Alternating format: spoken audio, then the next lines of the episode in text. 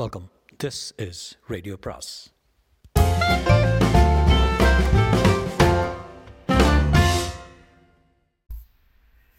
அனைவருக்கும் அன்பு வணக்கம். இன்று சாந்தலின் அவர்களின் கடல் புறா அத்தியாயம் 1. இளைய பல்லவன்.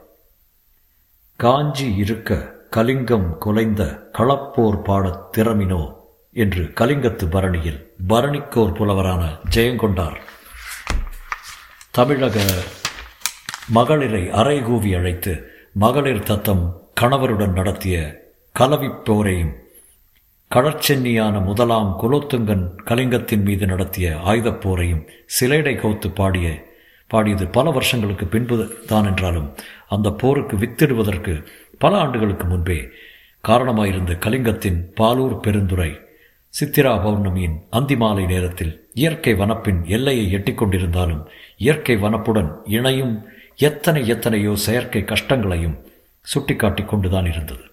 மாலை கதிரவன் தன் மஞ்சள் நிற கதிர்களை எதிரே இருந்த வங்கக்கடலின் நீல நிற அலைகளின் மீது பாய்ச்சி மயிலதுத்தத்தை தங்கமாக அடிக்கும் ரசவாதியைப் போல அலைகளின் நிறத்தை பொன்னிறமாக மாற்றிக்கொண்டிருந்தாலும் அந்த மாற்றமும் ரசவாதி அகன்றவுடன் மறைந்துவிடும் மாயாஜாலத்தைப் போலவே ஆதவன் மறைய அகன்று சிருஷ்டியின் அனித்தியத்தை நிரூபித்துக் கொண்டிருந்தது.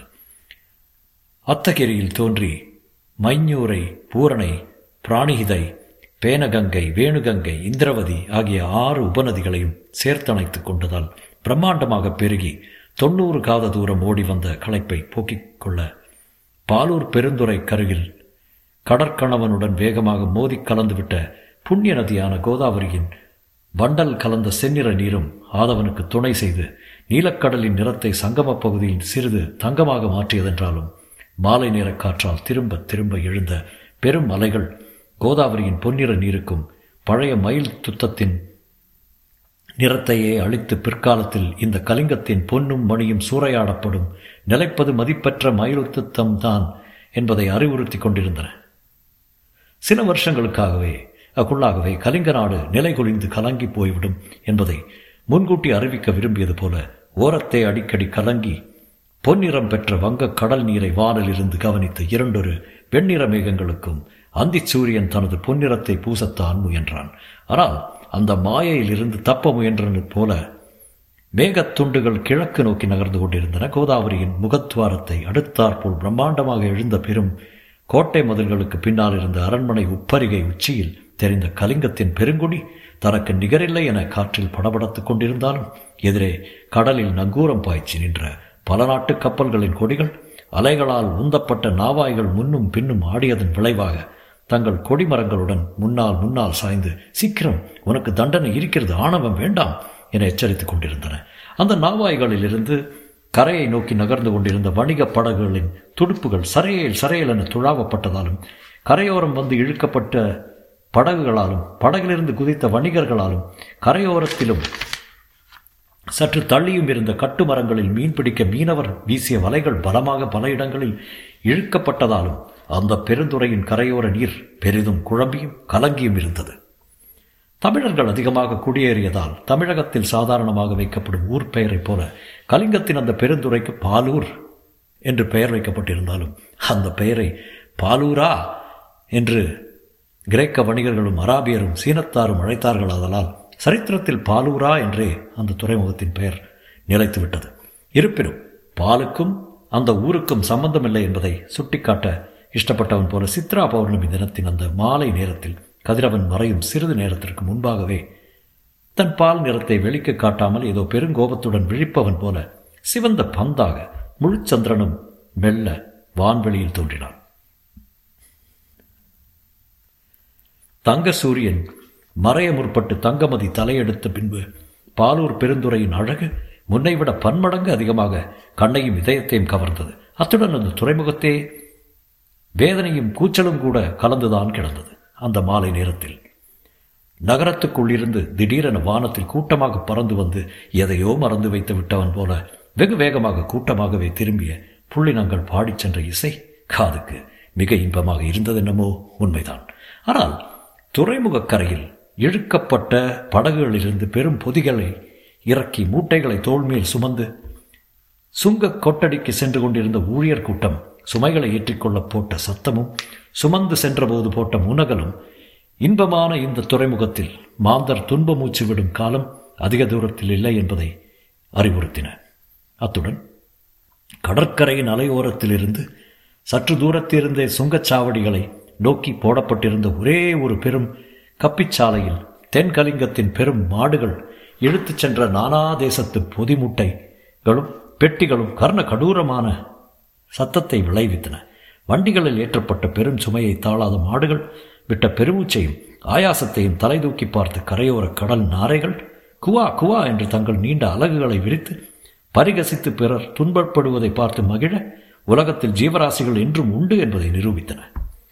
இப்படி இன்பத்தையும் துன்பத்தையும் கலந்து புகட்டி கொண்டிருந்த பாலூர் பெருந்துறை மேல்நாட்டாரும் கீழ்நாட்டாரும் தூர கீழ்த்திசை நாடுகளுக்கு செல்வதற்கு ஒன்று கூடும் ஒரே துறைமுகம். அதனால் அந்த பெருந்துறையில் யவனரும் சீனரும் அராபியரும் தமிழரும் ஆந்திரரும் வடநாட்டரும் கலந்து காணப்பட்டது என்றும் கண்கொள்ளா காட்சியாக இருந்தது அல்லாமல் நல்லெண்ணம் மட்டும் இருந்தால் உலகம் ஒன்று கூடுவது சாத்தியம் என்பதை வலியுறுத்தி கொண்டும் இருந்தது.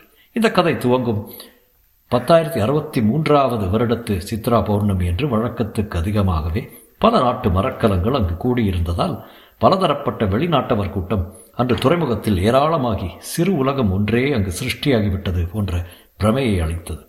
தட்டை முகமும் மஞ்சள் நிறமும் உள்ள குள்ளச்சீனரும் அஜானபாகுவாய் உஷ்ண பூமியின் விளைவாக கன்னி சிவந்த சிவப்புடன் காணப்பட்ட யவனரும் மொட்டையடித்து தலைக்கு துணி கட்டி தொளதொளத்த உடைகளும் உடைகள் நாலாபக்கவும் காற்றில் அலைய நடந்த சிவந்த மேனியும் திடகாத்திர தேகமும் உள்ள அராபியரும் அதிக உயரமோ அதிக குள்ளமோ இல்லாத தமிழகத்தாரும் உயர்ந்தும் கனத்தும் பயங்கரமாக விளங்கிய நீக்ரோவரும் கலந்து நின்ற காட்சி நவதானியங்கள் கலந்த மங்கள பாலிகை போல அந்த பெருந்துரையை விளங்க வைத்தாலும் அந்த பாலிகைகளை உடைக்க விரும்பி அமங்கல தூதர்கள் போல் கூட்டங்களை விளக்க முற்பட்ட கலிங்கத்தின் சுங்க காவல் வீரர்கள் புடிவா அந்த பக்கம் அந்த புறம் போகாது என்று ஆணையிட்டு சுங்கத்திலிருந்து யாரும் தப்ப முடியாதபடி கட்டுப்பாடு செய்து பொதி தூக்கும் ஊழியர்களை விரட்டி கொண்டிருந்தார்கள். அந்த விரட்டலுக்கு பணியாத ஊழியர்களை மென்னியை பிடித்து சுங்கச்சாவடிகளின் பக்கம் தள்ளவும் செய்தார்கள். இப்படி காவலரின் கெடுபிடியால் நடந்து கொண்டிருந்த சுங்க சோதனையையும் சுங்கச்சாவடிகளையும் பக்கம் போய்கொண்டிருந்த சுமை தாங்கிய ஊழியரையும் பெரும் சாட்டைகளை பக்கங்களில் சுடேர் சுடேர் என சொடுக்கி நீக்ரோவரை விரட்டி கொண்டிருந்த அராபியர்களையும் அமைதியாக ஒரே ஒழுங்குடன் ஏதோ படைக்கு அணிவகுப்புவர் போல சென்று கொண்டிருந்த யவன வணிகர் கூட்டத்தையும் கவனித்து கொண்டே கரைக்கு வந்து படகிலிருந்து தானும் இறங்கி தன் குதிரையையும் இறக்கிய ஒரு வாலிபன் சற்று நேரம் அலைப்பகுதியிலேயே புறவியுடன் நின்று கடல் பிராந்தியத்தையும் எதிரே இருந்த பாலூர் நகரத்தின் பெரும் கோட்டையையும் நீண்ட நேரம் தன் கண்களால் துழாவினான். அந்த வாலிபன் அந்த பெருந்துறை கரையில் கால் வைத்ததுமே கலிங்கத்து போரின் வித்து விதைக்கப்பட்டு விட்டது என்பதற்கு சாட்சி சொல்ல இஷ்டப்பட்டவன் போல கடலின் அலைகள் முன்னை விட பெரிதாக இரைச்சல் போட்டன. கதிரவன் மறைந்து விட்டதால் நகருக்குள் ஏற்பட்ட பெரும் விளக்குகளும் தீக்கண்களை விழித்து வந்திருப்பவன் யாரென பார்க்கவும் தொடங்கின. அந்த விளக்குகளின் தீ விழிகளில் நாமும் பங்கு கொள்வது பிசகன நினைத்த சந்திரனும் தனது தங்க நிறத்தை மாற்றிக்கொண்டு வெண்ணிறம் பெற்றான். கரையில் திடமாக காலூன்றி நின்ற அந்த வாலிபனுக்கு வயது 21க்கு மேல் இருக்க காரணமில்லை. ஆயினும் அவன் கண்களில் விரிந்த ஆராய்ச்சி அவன் முதிர்ந்த அனுபவத்தை தெரியப்படுத்தியது. அவன் கன்னத்திலும் சற்றே கீறியது போல இருந்த ஒரு படு அதன் வதனத்தின் அழகை குறைப்பதற்கு பதில் அதற்கு ஒரு வீர கலையையும் இணையற்ற கம்பீரத்தையுமே அளித்தது. காகபஷகம் என்று புராணங்களில் சொல்லப்படுவது போல காக்கையின் இறகுகளை போல் தலையில் விரிந்து கன்னங்களையும் தடவி தொடங்கி சுருண்ட அவன் குழல்கள் மட்டுமன்றி அகன்ற நெற்றியும் அதிக வளைவு என்று சொல்ல முடியாதபடி சிறிதே வளைந்து திடீரென்று பக்கங்களில் கத்திகளைப் போல கூர்மையுடன் இறங்கிய புருவங்களும் நன்றாக சிவந்து சற்று தடித்தே இருந்த வாயுதழ்களும் அந்த இளைஞன் வீரத்துக்கும் உறுதிக்கும் பெரும் சான்றுகளாயிருந்தன. அங்கியில் மறைந்த இடம் போக மீதி இடங்களில் வெட்டுக்காயங்களுடன் காட்சியளித்த அவன் நீளமான கரங்களும் தழும்பேறிய விரல்களும் இளைய பருவத்திலேயே அவன் பெரும் போர்களை கண்டவன் என்பதை வலியுறுத்தின. சற்று குறுகி காணப்பட்ட அவன் இடையை அடுத்து கச்சையில் இருந்து பக்கப்பகுதியில் தோங்கிய வாள் அதிக நீளமில்லை என்றும் உரையின் பரிமாணத்திலிருந்து அதன் அகலம் மிகுதி என ஊகிக்க முடிந்தது. அவன் கச்சையில் வயிற்றுக்கு எதிரில் செருகப்பட்ட சிறு வாளின் பிடியில் இருந்த விலை உயர்ந்த கற்கள் இளைஞன் அப்படியொன்றும் ஏழையில்லை என்பதை விளக்கின. அவன் அங்கியின் முகப்புகளில் இருந்த தங்கச் சரிகை வேலைப்பாடும் இளைஞன் நல்ல பசையுள்ள குடும்பத்தில் பிறந்தவர் என்பதை நிரூபித்தன. உறுதியுடன் மணலில் புதைந்து நின்ற அவன் கால்களின் பெருவிரல் ஒன்று மணலில் பதிந்து பதிந்து குழி செய்து கொண்டிருந்தது. அதை கண்ட கடல் நண்டுகள் கலிங்கத்துக்கு இப்போதே இந்த இளைஞன் குழி தோண்டுகிறானோ என்று பயந்தது போல் தங்கள் மணல் வளைகளை நோக்கி ஓடி மறைந்தன. குதிரையின் கழுத்தில் ஒரு கையை போட்டுக்கொண்டு நின்ற வண்ணம் கடற்கரை பிராந்தியத்தை கண்களால் அளவெடுத்த அந்த வாலிபன் கடலின் லாவண்யத்தையும் கோதாவரியின் கம்பீர தோற்றத்தையும் வெண்மதி அள்ளிச் சொறிந்த வனப்பையும் பல நாட்டு கலங்களில் வந்து சுங்கச்சாவடிக்கு சென்று கொண்டிருந்த வணிகப் பொருட்களையும் பார்த்து பார்த்து பிரமை பிடித்து நின்றான்.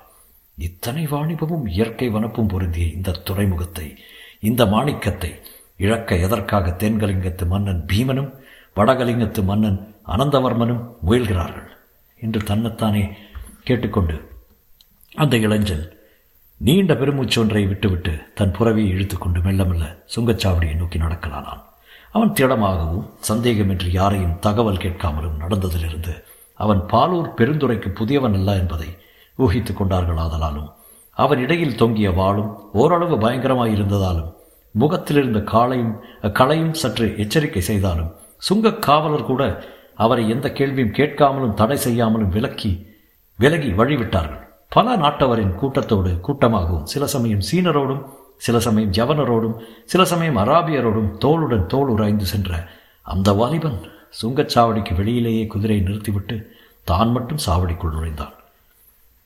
பெரும் மண்டபமாக சுமார் 100 தூண்களுடன் பல பகுதிகளாக பிரித்து பிரித்து தடைகள் வைத்து கட்டப்பட்டிருந்த அந்த சுங்கச்சாவடியில் சுங்கம் வாங்கும் அதிகாரிகள் ஆங்காங்கு நின்று பிரயாணிகளின் சரக்குகளுக்கு மதிப்பீடு செய்தும் சுங்கப்பணம் வாங்கியும் சுங்க முத்திரை பதித்தும் ஊழியம் புரிந்ததால் ஏற்பட்ட ஒலியும் சுங்க மதிப்பீட்டை எதிர்த்து வணிகர்கள் போட்ட கூச்சலும் காதை துளைத்து கொண்டிருந்தன. அத்துடன் வசூலிக்கப்பட்ட தங்க பணங்களின் பாறைகளின் மீது தட்டப்பட்டதாலும் சரக்குடைய வெண்கல இரும்பு குடங்கள் திடீரென்று இறக்கப்பட்டதாலும் ஏற்பட்ட உலோக ஒலிகள் மனிதர்களின் பேச்சொலிக்கு ஆதார ஸ்ருதிகள் கூட்டின. படகில் வந்த இளைஞன் உள்ளே நுழைந்ததும் அந்த சுங்க கூட்டத்தையும் அங்கு வசூலிக்கப்பட்ட பெரும் சுங்க தொகைகளையும் பார்த்து கொண்டே வணிகர் அல்லாத பிரயாணிகள் சோதிக்கப்படும் இடத்துக்கு சென்று தன் இடையில் இருந்த பட்டுப்பையை எடுத்து சுங்க அதிகாரியிடம் அளித்துவிட்டு விரலில் இருந்த ஒரு முத்திரை மோதிரத்தையும் காட்டினான். அந்த மோதிரத்தை கண்ட மாத்திரத்தில் மின்னலால் தாக்குண்டவன் போல் பேரதிர்ச்சியும் குழப்பமும் திகிலும் அடைந்த சுங்க அதிகாரி சில வினாடிகள் ஸ்தம்பித்து நின்றான். பிறகு அந்த இளைஞன் கொடுத்த பையை சோதிக்காமல் திருப்பி அவனிடம் கொடுத்துவிட்டு சற்று இப்படி வாருங்கள் என்று கையால் சைகை காட்டிக்கொண்டே தன்னிடத்தில் வேறொருவனை இருக்க செய்து சாவடியில் கோடியில் இருந்த அறையை நோக்கி நடந்தான். வந்த இளைஞன் மீண்டும் இடையில் பையை செருகிக் கொண்டு பதிலேதும் பேசாமலும் முகத்தில் எத்தகைய வியப்பும் காட்டாமலும் சுங்க அதிகாரியை தொடர்ந்தான். அக்கம் பக்கத்தில் எச்சரிக்கையுடன் பார்த்து கொண்டே கோடியில் இருந்து தன்னிடம் ஒன்றை அடைந்த சுங்க அதிகாரி இளைஞன் அருகில் வந்ததும் நீங்கள் அணிந்துள்ள மோதிரத்தின் மதிப்பு தெரியுமா உங்களுக்கு என்று பயத்துடன் வினவினான். அவன் சொற்களின் உண்மை கருத்தை புரிந்து கொண்டாலும் புரியாதது போல் நடித்த இளைஞன் தெரியும் 1000 பொற்குழஞ்சுகள் அதற்கு சுங்கம் உண்டானால் விதியுங்கள் என்று கூறி சுங்க அதிகாரியை கூர்ந்து நோக்கினான். சுங்க அதிகாரியின் விழிகளில் கோபமே அதிகரித்தது. விலையை சொல்லவில்லை, வேறு மதிப்பை சொன்னேன் என்றார் சுங்க அதிகாரி. கோபம் உரலில் உஷ்ணத்துடன் ஒலிக்க வேறு எந்த மதிப்பை குறிப்பிடுகிறீர்கள் என்று மீண்டும் வினவினான் இளைஞன். இதை சிலர்தான் அணிய முடியும் என்று சுட்டிக்காட்டினார் சுங்க அதிகாரி. ஆம், இது பல்லவராஜ சின்னம், அதனால் என்ன, இதை பல்லவராஜ ராஜவம்சத்தை சேர்ந்தவர் மட்டுமே அணியலாம், அதையும் நான் அறிவேன். இதை கேட்டதும் சுங்க அதிகாரியின் முகத்தில் ஈயாடவில்லை. அப்படியானால் தாங்கள் என்று திணறினான். கருணாகர பல்லவன். ஏதோ ஒரு சாதாரண விஷயத்தை அறிவிப்பவன் போல தன் பெயரை அறிவித்தான் அந்த இளைஞன். சுங்க அதிகாரிக்கு கொஞ்சம் நஞ்சம் இருந்த தைரியமும் போய்விட்டது.